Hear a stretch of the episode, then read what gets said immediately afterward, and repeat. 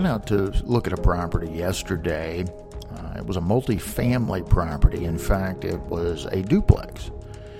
And my administrator had made um, scheduled an appointment with the real estate firm that had the property listed.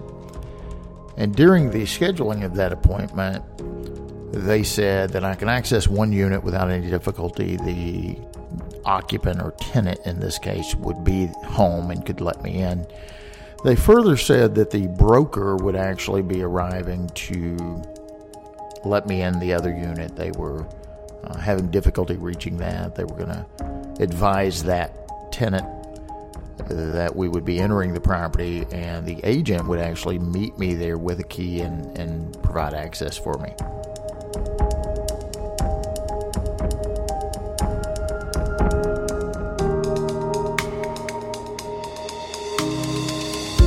This is Bryan Reynolds with the appraisal update brought to you by Appraiser e Learning.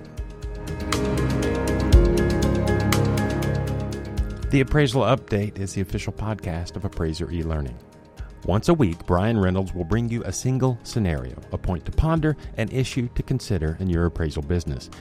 Do you have to inspect the interior of that house you're appraising? In this episode, Bryan shares a story that happened to him just this week. It illustrates how USPAP applies to property inspections, or as Bryan likes to say, property observations.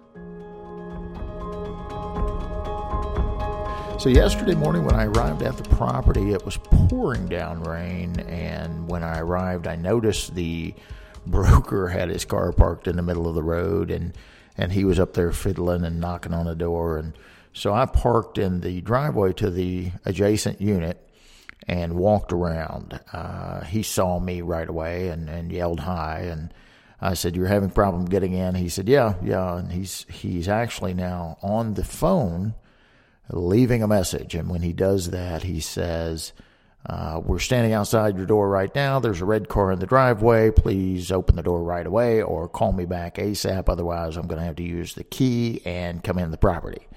And then he looked over at me and said, I don't have a key. And so uh, then he proceeded to say, uh, Bryan, do you have a credit card? He said, uh, Do you know how to do that? And he made a, a gesture of jimmying the lock and accessing that unit. And I said, Well, I, am not real comfortable doing that.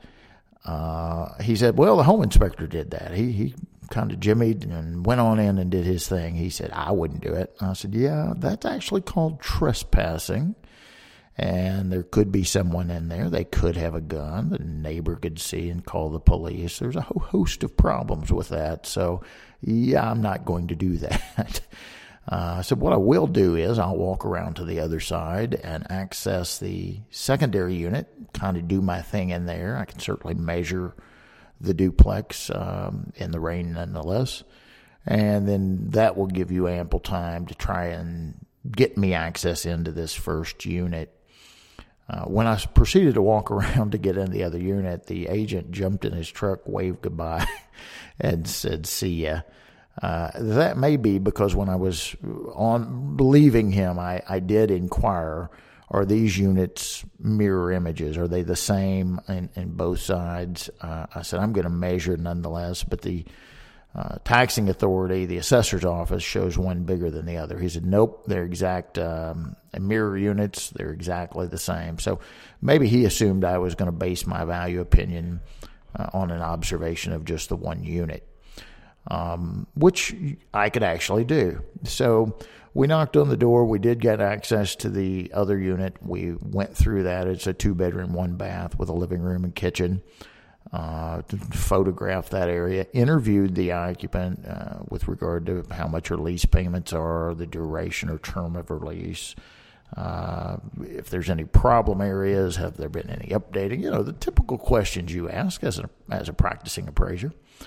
And then I uh, proceeded and measured the outside and uh, photographed inside, outside, both both directions of the street.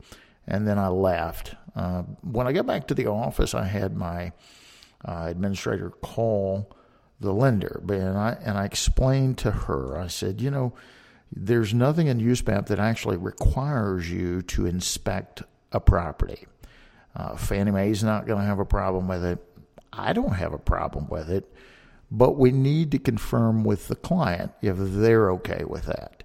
You see, we can proceed and do the appraisal based on an observation of just one of the two units. Again, USPAP doesn't have any issues with that.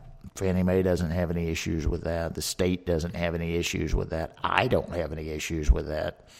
Uh, but we need to make sure the client's okay with that. And obviously, we would be basing it on an extraordinary assumption that the other unit is in similar condition as the, the one I did get to see, that it's similar layout, etc. Um, if if anyone wants to look at this a little further, you can certainly look at Advisory Opinion 2 in USPAP. And Advisory Opinion 2 is on the issue of inspections. And on page 72 of your current version of USPAP, it says the primary reason for inspection of a property is to gather information about the characteristics of the property that are relevant to its value.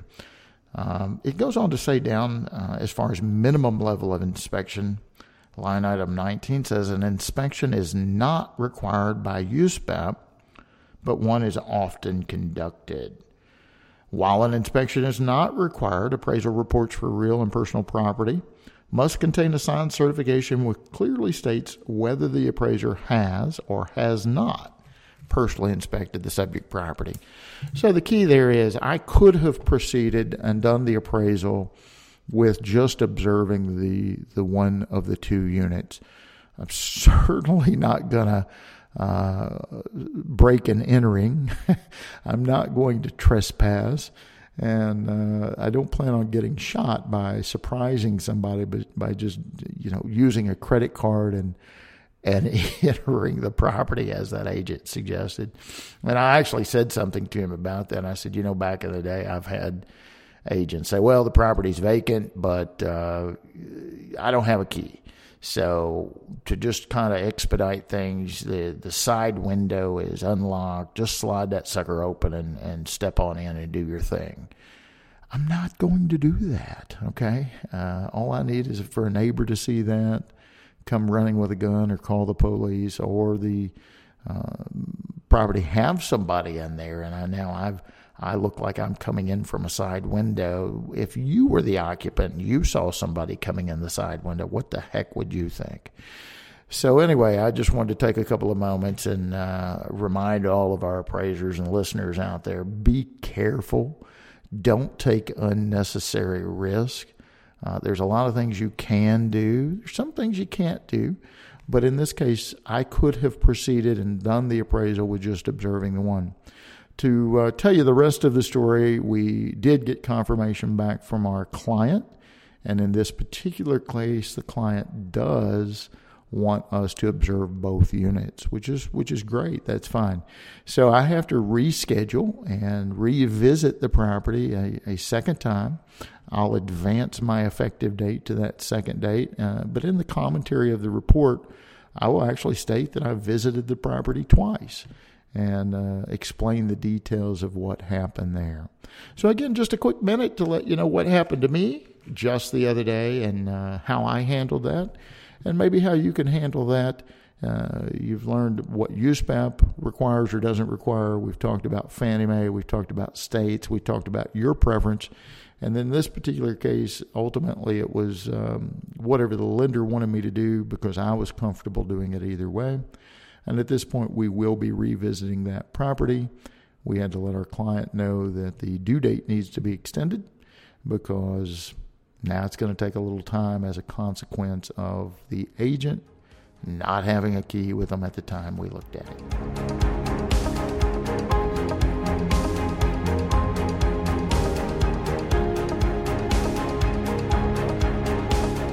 I'm Bryan Reynolds. You've been listening to the Appraisal Update. The Appraisal Update is a production of Appraiser e Learning. What's one thing that sets Appraiser e Learning apart? When you call us, you'll talk to a human being. If we don't answer immediately, we'll call you right back. Appraiser e Learning. Talk to a human being.